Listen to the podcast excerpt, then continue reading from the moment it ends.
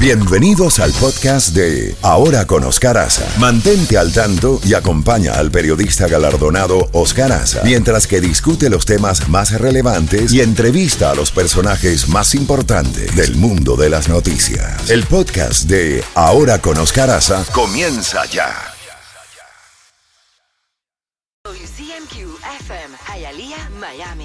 De Raúl Alarcón. Z92, toda la música de los 80, 90 y más. La Z Mañana. Una mañana diferente. Ahora con Oscar Aza. Disfrútala en Z92. 9 de la mañana en la costa este de los Estados Unidos y ya tenemos en la línea telefónica a Leo Fernández Otaño, historiador y doctorante en la Universidad de Alcalá de Henares. De Henares activista cubano, los tenemos desde España. Eh, Leo, gracias por acompañarnos en esta mañana aquí en, los Estados Unidos. Y el juicio en Matanzas, iniciado el martes, es decir, ayer, contra la académica Alina Bárbara López eh, por un presunto delito de desobediencia. ¿Cómo, ¿Cuál es la lectura que le das a este nuevo acto de represión a una figura tan importante como Alina Bárbara López? Buenos días y adelante. Muy buenos días a ti, Oscar, y muy buenas, buenos días a tus escuchas.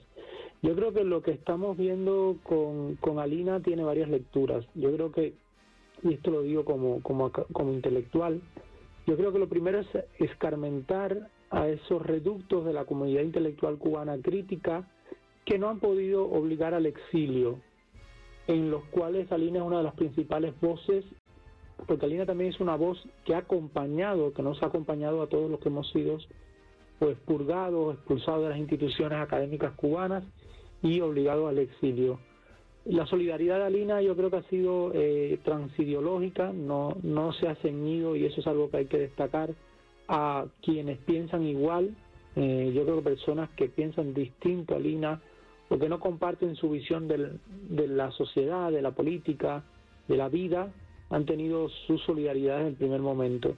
Yo en lo particular creo que durante mi proceso de, de purga en la Universidad de La Habana no hubiera podido resistir la mitad del camino si no hubiera sido con el apoyo de la doctora Lina Bárbara López Hernández. Y eso, eh, escarmentar a Lina es un modo de, eh, como te dije anteriormente, de silenciar esas voces. Pero también se esconde la intención de eh, escarmentar una generación. Si vemos las edades eh, de la última oleada migratoria, en su inmensa mayoría son jóvenes, aunque hay otros grupos etarios que han salido del país. Pero lo que sí tenemos la sensación y lo que sí se ha podido comprobar eh, desde la ciencia social es que quienes permanecen en el país son una generación, es la generación de nuestros padres, esos que se sacrificaron para educar a sus hijos y que ahora ven que parten. Entonces yo creo que el, totalitarismo cubano tiene un, eh, miedo enorme a que esa chispa de Alina, una mujer de, de 50 años, eh, prenda en esa sociedad, en ese sector de la sociedad, que o bien creció con ciertas promesas paternalistas del totalitarismo o que siempre ha callado por miedo.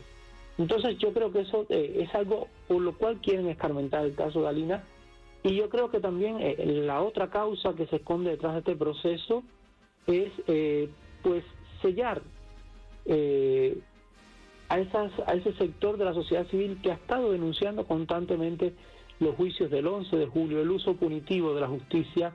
Yo, por ejemplo, pienso en el, con Alina y otro colega organizamos el manifiesto contra el silencio, en el cual se criticó lo que estaba sucediendo con los juicios, el acompañamiento mediante mm, textos, ya sea científicos, divulgativos, periodísticos, que Alina ha realizado en los últimos años, y con ella, que es uno de los grandes referentes del campo intelectual crítico que permanece en la isla, pues se escarmienta, como mismo se hizo con los juicios del 11 de julio. Vamos a escarmentar una ciudadanía y se logró, o sea, se logró escarmentar, se logró atemorizar esa ciudadanía solo que no pensaban con los episodios de desobediencia que han venido después. Pienso en las manifestaciones de, eh, del verano del 2002.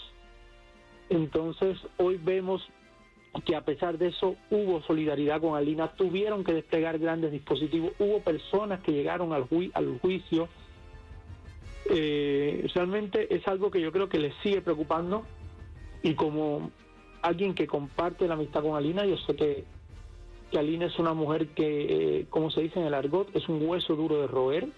Ayer lo vimos, eh, le impusieron una multa, multa que ella se ha negado, porque claro, reconocer esa multa es reconocer un delito y está en procesos de apelación eh, de esa multa, según dio a conocer en sus redes sociales.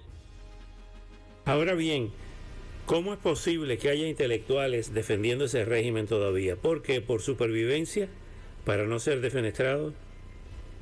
A ver, yo creo, no me gusta, Oscar, eh, me gusta respetar las posiciones de cada cual. Yo creo que si algo como académico tenemos que respetar es la cosmogonía o la visión del otro. Yo creo que lo que sí hay es compartimentaciones o posturas al interior. O sea, hay gente que está cansada, que está agotada, pero que tiene miedo a perder su trabajo, porque realmente si pierdes tu trabajo en Cuba no tienes de qué vivir. Luego eh, hay un... Y eso yo lo respeto mucho. Ahora, lo que sí yo no respeto es a este sector de la comunidad intelectual que vive del disimulo, que habla de Gaza, que habla de Ucrania, que habla de cuánto estallido social hay en América Latina, pero cuando toca el cuando toca tomar el tema Cuba o cuando toca eh, criticar la violencia de Estado, el Estado totalitario, guardan más silencio que un monje cartujo, que son unos religiosos que nos hablan muy pocas horas en la semana. Y ahí están sus perfiles en las redes sociales. O sea, ahí está esa posición de que sí, y que inclusive que muchas veces dicen, son emplazados por otros colegas que le dicen, pero que tú hablas si tu colega que está al lado está siendo enjuiciada. Y eso lo hemos visto en los últimos días, pero es algo normal, que, que es triste decirlo, pero que eh, se rasgan las vestiduras cuando cuando hay algo en lo que saben que puede hablar y que va a tener beneplácito gubernamental, pero guardan total silencio. Eso yo creo que es lo más condenable, lo más triste, porque además son académicos que viajan eh, fuera del país como prebendas del Estado del Estado cubano, del régimen totalitario, pero que además eh, se escuchan en congresos y de hecho cuando muchas veces las organizaciones de la sociedad civil, yo pienso en el Observatorio de Libertad Académica que hace un excelente trabajo, los ha señalado, cuando Cubalex lo ha señalado, Justicia en CJ, cuando las organizaciones de la sociedad civil, eh, tenemos la contraparte de las academias en los países de destino que, que nos que inclusive que nos toman por eh, exaltados, por eh, incendiarios. Qué horror, qué horror. Bueno, Leo, te agradezco muchísimo estos valiosos minutos y estaremos en contacto, espero que con más frecuencia, para que nos pongas al día y nos des una visión diferente a la que escuchamos habitualmente. Un gran abrazo en la distancia y hasta una próxima oportunidad. Muchísimas gracias, Oscar. Bueno. Leo Fernández Otaño, historiador y doctorante en la Universidad de Alcalá de Henares.